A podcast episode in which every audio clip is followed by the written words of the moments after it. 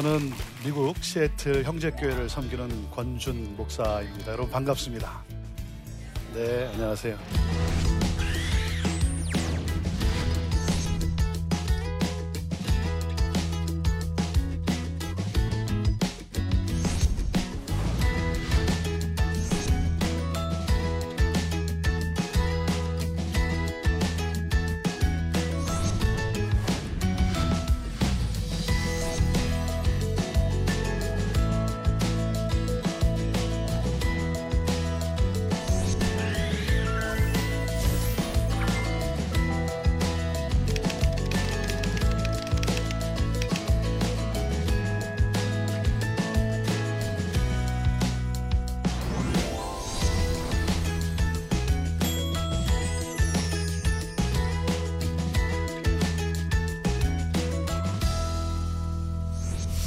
저는 고등학생 때 부모님을 따라 미국으로 이민을 갔습니다.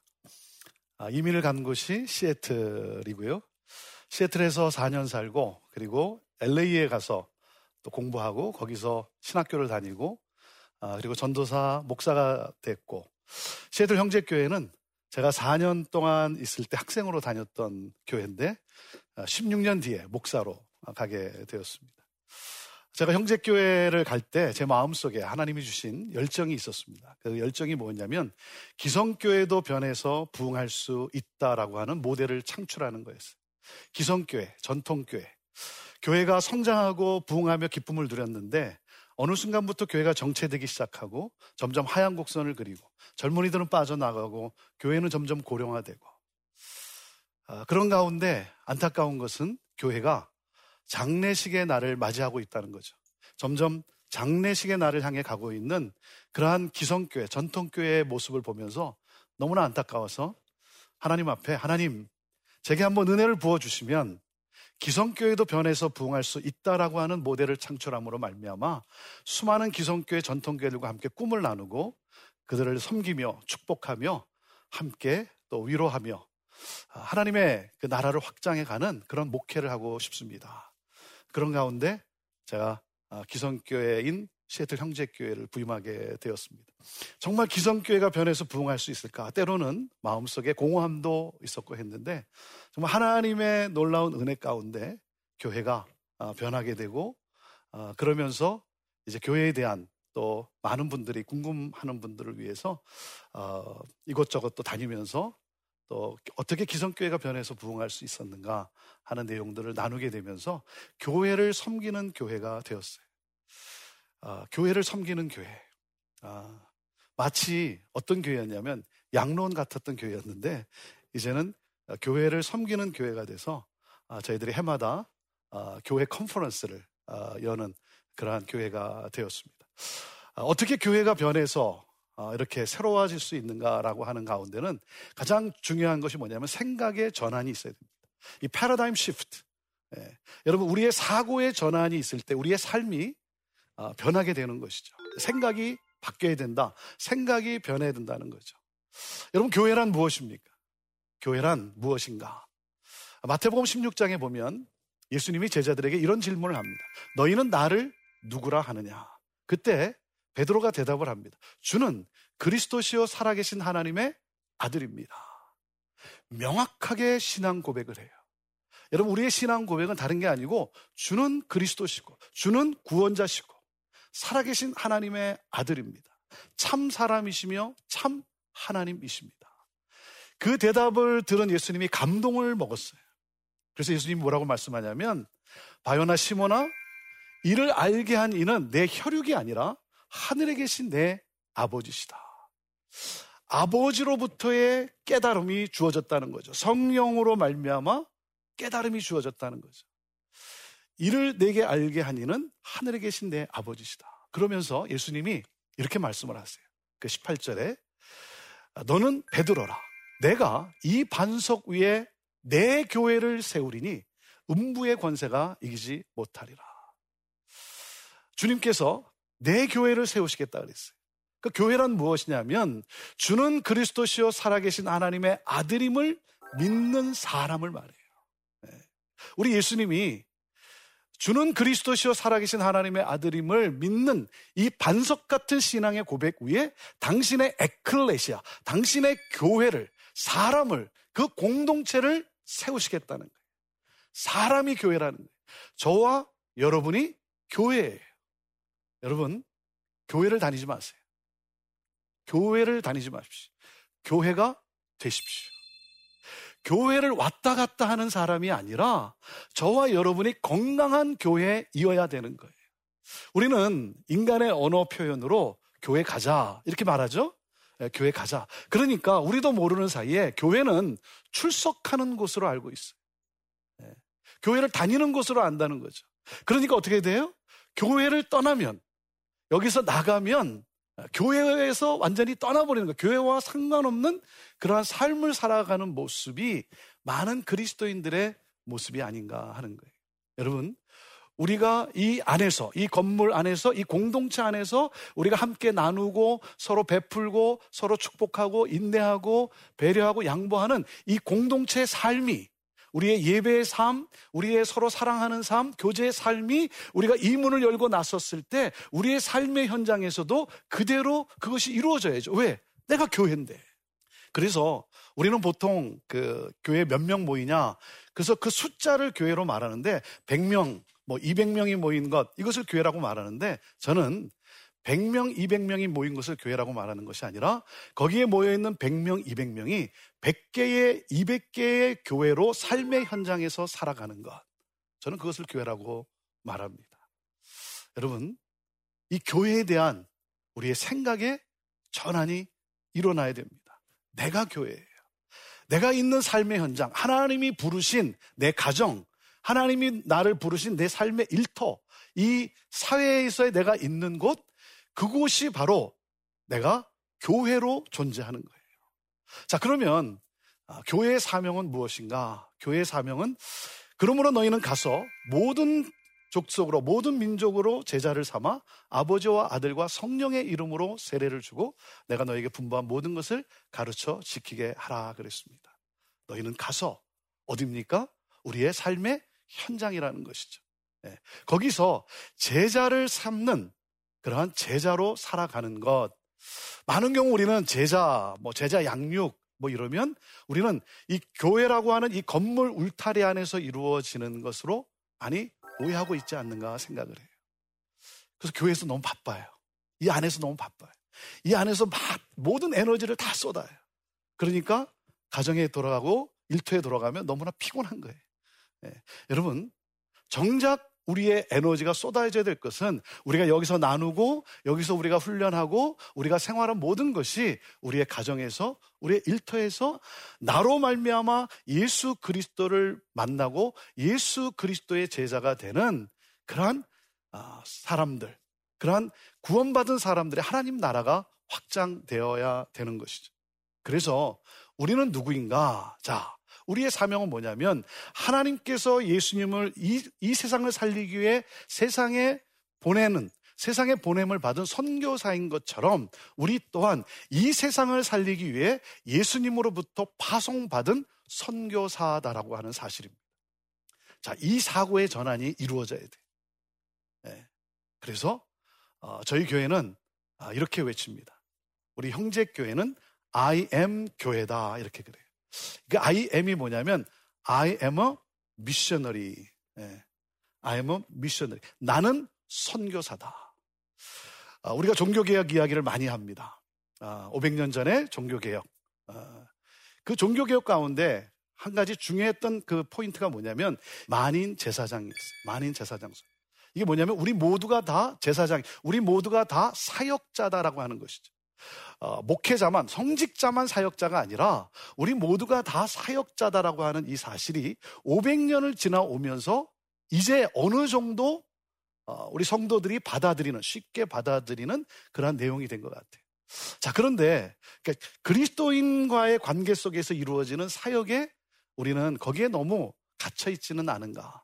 그래서 저는 제2의 종교 개혁을 외칩니다. 저는 이것이 일어나면 정말 세상은 다시 한번 뒤집어질 수 있다라고 저는 확신하는 게 뭐냐면 바로 만인 선교사라고 하는 사실이에요. 우리 모두가 다 선교사다. I'm a missionary. 제가 목회를 하면서 안타까운 것은 뭐냐면 뭐 중국으로, 뭐 인도로, 뭐 아프가니스탄으로 이렇게 단기 선교를 나가요. 단기 선교를 나가면 선교사로 살아요. 그 한 열흘 동안, 두 주 동안 정말 선교사로 살아요. 선교사가 어떻게 살아갑니까? 자기에 있는 모든 그 에너지를 쏟아부어요. 섬겨요. 축복하고. 내 안에 있는 뭐, 뭐, 하여튼 사탕이라도 이렇게 나눠주고. 그렇죠? 잠도 안 자가면서. 그런데 단기 선교를 마치고 그리고 어, 자기가 살고 있는 그 지역의 그 도시의 공항에 딱 도착해서 내려서 이제 나오면 이제는 더 이상 선교사가 아닌 거예요. 이제는 피터지게 경쟁하며 사는 그러한 어, 사람으로 다시 돌아가는 그러한 모습이 저는 너무나 안타까웠어요. 네.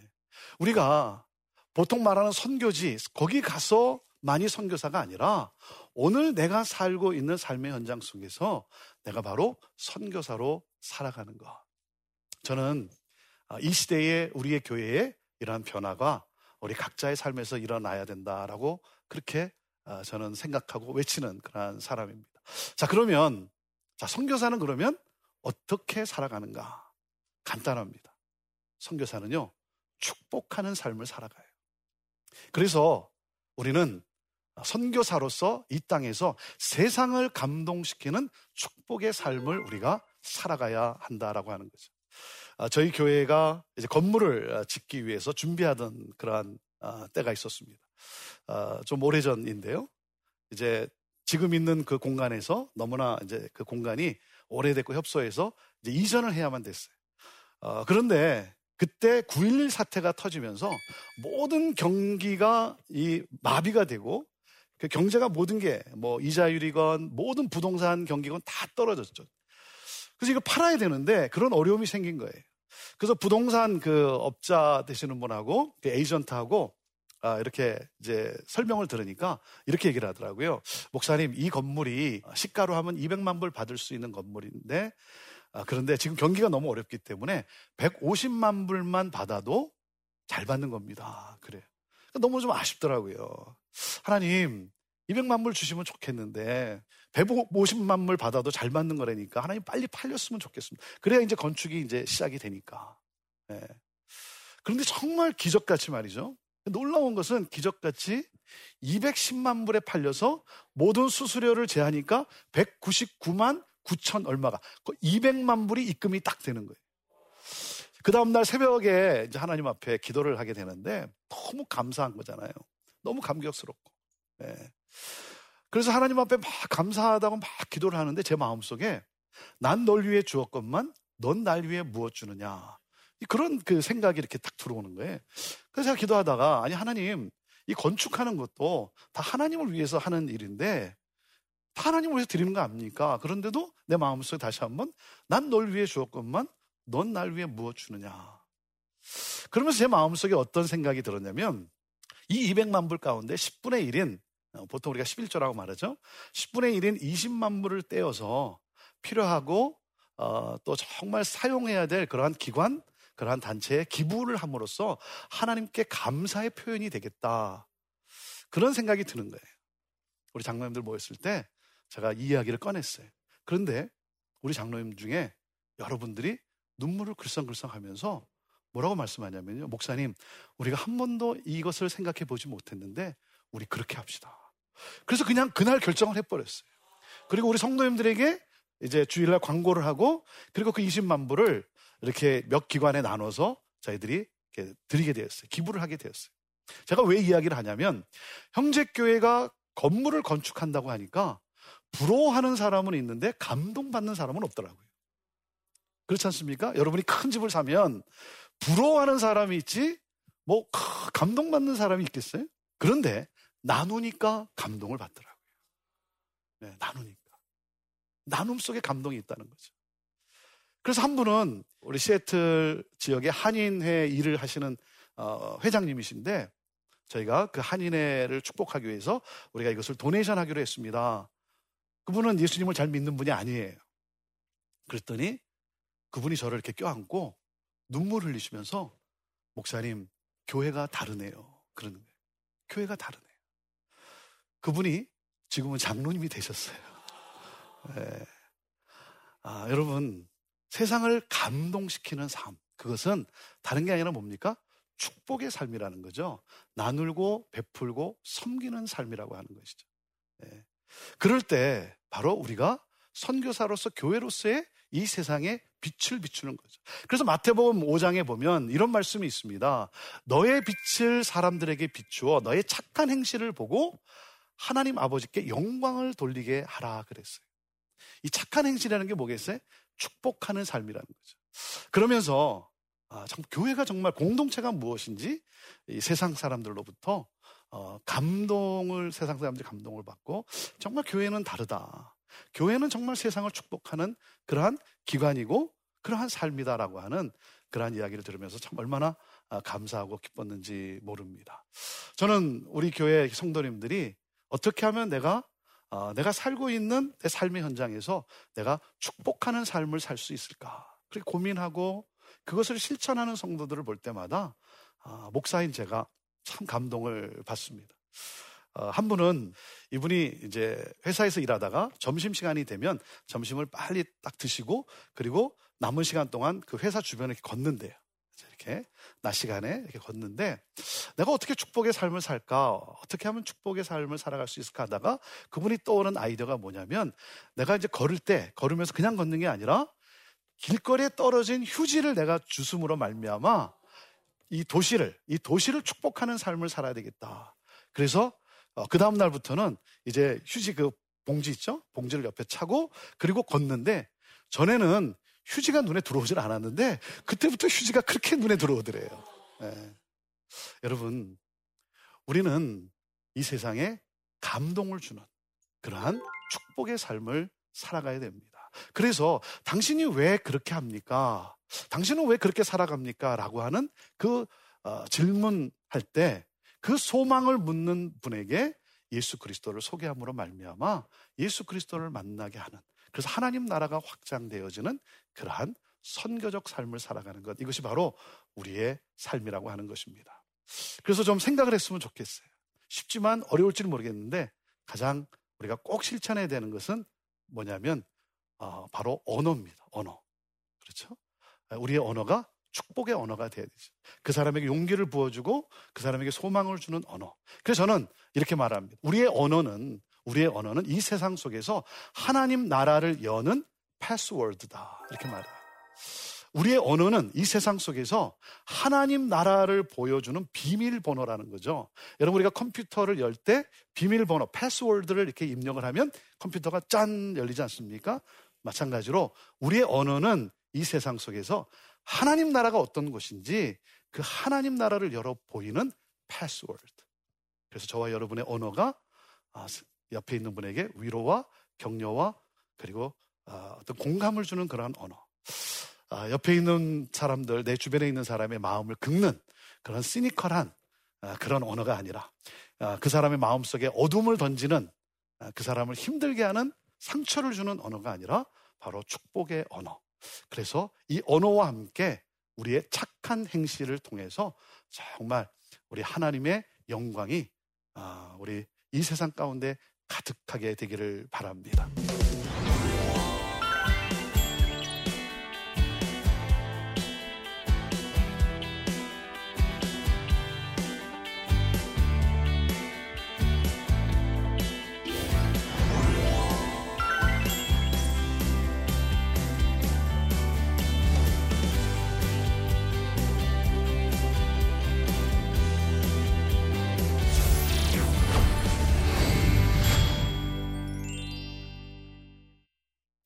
예, 강의를 듣고 우리 질문하신 분이 있는데 그 질문을 함께 같이 보도록 하겠습니다. 아, 첫 번째 질문인데 아, 무언가를 선택할 때 내 욕심인지 하나님이 원하시는 길인지 헷갈릴 때가 많습니다. 어떻게 분별할 수 있을까요? 예, 저도 참 헷갈립니다. 예. 아, 내 욕심인가 아니면 아, 하나님의 뜻인가라고 하는 질문인데 아, 제가 이렇게 목회를 하면서 아, 싸움은 외부에 있는 게 아니라 내 안에 있더라고요, 내 안에. 내가 하고자 하는 것이 이것이 내 야망인가? 아니면 정말 하나님이 원하시는 하나님의 비전인가? 이 싸움이더라고요, 이 싸움. 여러분, 야망이나 비전이나 모양은 똑같아요. 그렇죠? 모양이 똑같아요. 다른 게 뭡니까? 야망은 인간에게서 나온 거예요. 비전은 하나님에게서 나온 것이고. 그러니까 야망은 인간에서 나왔기 때문에 야망은 인간 중심이에요. 비전은 하나님에게서 나왔기 때문에 하나님 중심이죠. 그러니까 야망은 인간 중심이기 때문에 야망은요, 아, 역겨운 냄새가 나요. 그렇잖아요. 여러분, 야망을 들으면 들을수록 역겹잖아요. 근데 비전은 들으면 들을수록 감동이 있어요. 왜? 하나님으로부터 온 생명이기 때문에 그렇습니다. 자, 이 야망이냐 비전이냐 이것을 어떻게 우리가 분별할 수 있을까? 그것은 하나님 앞에 내가 무릎으로 나아가는 거예요. 기도입니다. 기도예요. 네. 우리가 다른 사람을 통해서 또 어떤 자연을 통해서 어떤 사건을 통해서 내가 분별할 수도 있지만 가장 중요한 것은 내가 하나님 앞에 일대일로 대면해서 하나님과 씨름하는 거예요. 네. 여러분 기도의 하이라이트가 뭡니까?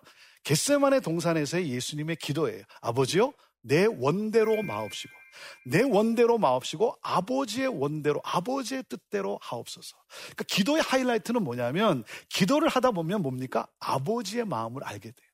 하나님의 마음을 알게 돼요. 내가 원하는 게 있는데 내가 하고자 하는 게 있는데 하나님의 마음을 알게 되는 것이 바로 그것이 기도예요. 그것이 기도의 하이라이트예요.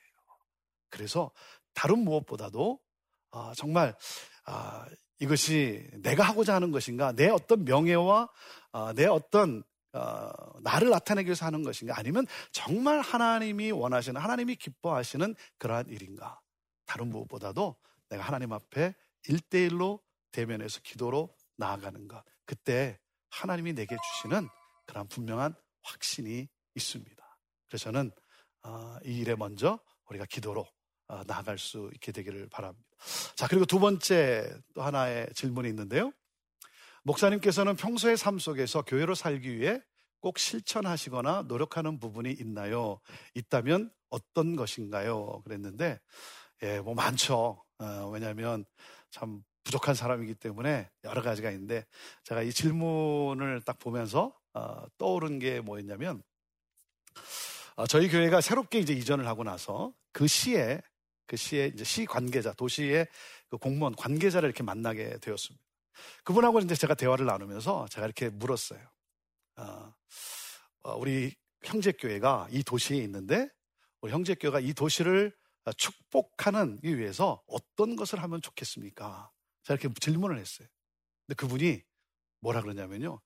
drive slowly 그러는 거예요. 천천히 운전하십시오. 그러는 거예요. 다른 어떤 거창한 것보다 천천히 운전해 줬으면 좋겠다는 거예요. 그게 왜 그러냐면 어, 보통 이제 주일날이 되면 이 고속도로에서 이제 그 이 도시로 들어오는 차들 그 모든 차들이 어 이제 그 형제교회를 향해 가게 되는데 동양인이 운전하고 있으면 그그 그 고속도로에서 그 길에서 빠져서 이제 우리 시로 들어오는 차들이 사람들이 그 주민들이 생각하기에 형제 교회 성도라고 생각한다는 거죠. 에, 왜냐하면 어, 그 시간대에 많은 동양인이 이렇게 운전하고 온다는 것은 거의 대부분이 다 교회를 향해 이렇게 오기 때문에 어, 형제 교회 성도라는 그리스도인이라는 거예요. 그러면서 어, 여러분들이 막 급하게 운전하고 거칠게 운전하면 주민들이 그리스도인이 어떻게 저런가 라고 실망을 하게 된다는 거죠. 그러면서 drive slowly 이렇게 어, 얘기를 하더라고요. 뭐 그 외에 이제 다른 것도 있었지만 제가 그 부분이 제일 기억에 남습니다. 그래서 저도 운전할 때 저도 굉장히 급한 사람이거든요. 에, 그런데 그러면서 제가 이렇게 나름대로 실천한 게 뭐냐면 이렇게 운전하다가 누가 탁 끼어들면 내 아들일 수 있다. 어, 내 아들일 수 있다. 그러니까 뭐예요? 양보해야죠. 내 아들인데. 그 다음에 또 운전하다가 앞에서 너무 천천히 가면 막 또 열이 나지 않습니까? 그때 제가 무슨 생각을 하냐면 내 아버지가 운전하고 가실 수 있다. 내 아버지라고 생각하니까 그러니까 뭐예요? 내 마음이 좀 편안해지고 누그러지고 배려심이 생기게 되는 것이죠. 다른 것보다 바로 그러한 삶의 작은 부분에서의 실천이 우리가 아, 정말 서로에게 축복이 되는 아, 그러한 삶이 된다라고 생각을 합니다. 어, 저는 우리 모두가 아, 교회만 왔다 갔다 하는 교회만 다니는 그러한 성도가 아니라 정말 우리 모두가 교회이어야 한다라고 생각을 합니다. 그럼으로써 정말 교회로서 아, 우리가 선교적 삶이라는 것이 어떤 거창한 것이 아니라 정말 선교적 삶은 내 삶의 하나님이 부르신 내 삶의 현장에서 이루어지는 것이다. 나는 선교사다라고 하는 그러한 자각과 함께 선교사는 축복하는 삶입니다. 선교사는요 움켜쥐며 살지 않습니다. 선교사는 그 나라에 갔지만 그 나라에서 외국인으로 살지 않아요. 주인같이 살아요. 어떻게 하면 내가 나눌 수 있고 축복할 수 있고 그리고 또 섬길 수 있을까? 정말 아, 저와 여러분 모두가 우리 모두가 아, 하나님의 은혜 가운데 그리스도인으로 그 영생의 축복을 얻은 우리가 정말 모든 민족이 너로 말미암아 복을 얻게 될 거라고 하는 그 하나님의 약속의 말씀을 따라 축복의 삶을 살아가는 그러한 교회가 되기를 그럼으로써 세상 모두가 주님 앞에 나와 하나님을 경배하게 되는 하나님의 꿈이 이루어지는 그러한 놀라운 역사가 있게 되기를 간절히 바랍니다. 감사합니다.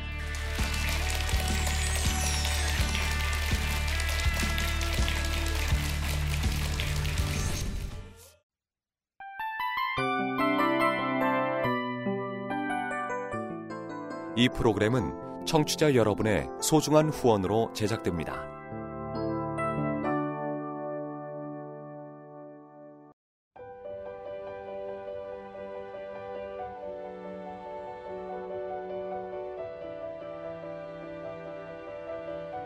세상에는 수많은 교회들이 있지만 더 깊이 있는 말씀 강해를 찾기 위해 크기로만 교회를 선정하지 않습니다. 보다 좋은 영적 콘텐츠를 더 많이 나누기 위해 방송비를 받지 않습니다. 1년 365일 복음만 전하고 싶어서 우리는 광고를 하지 않습니다. 온누리의 복음을 땅끝까지 CGN TV와 함께 땅끝 성교사가 되주세요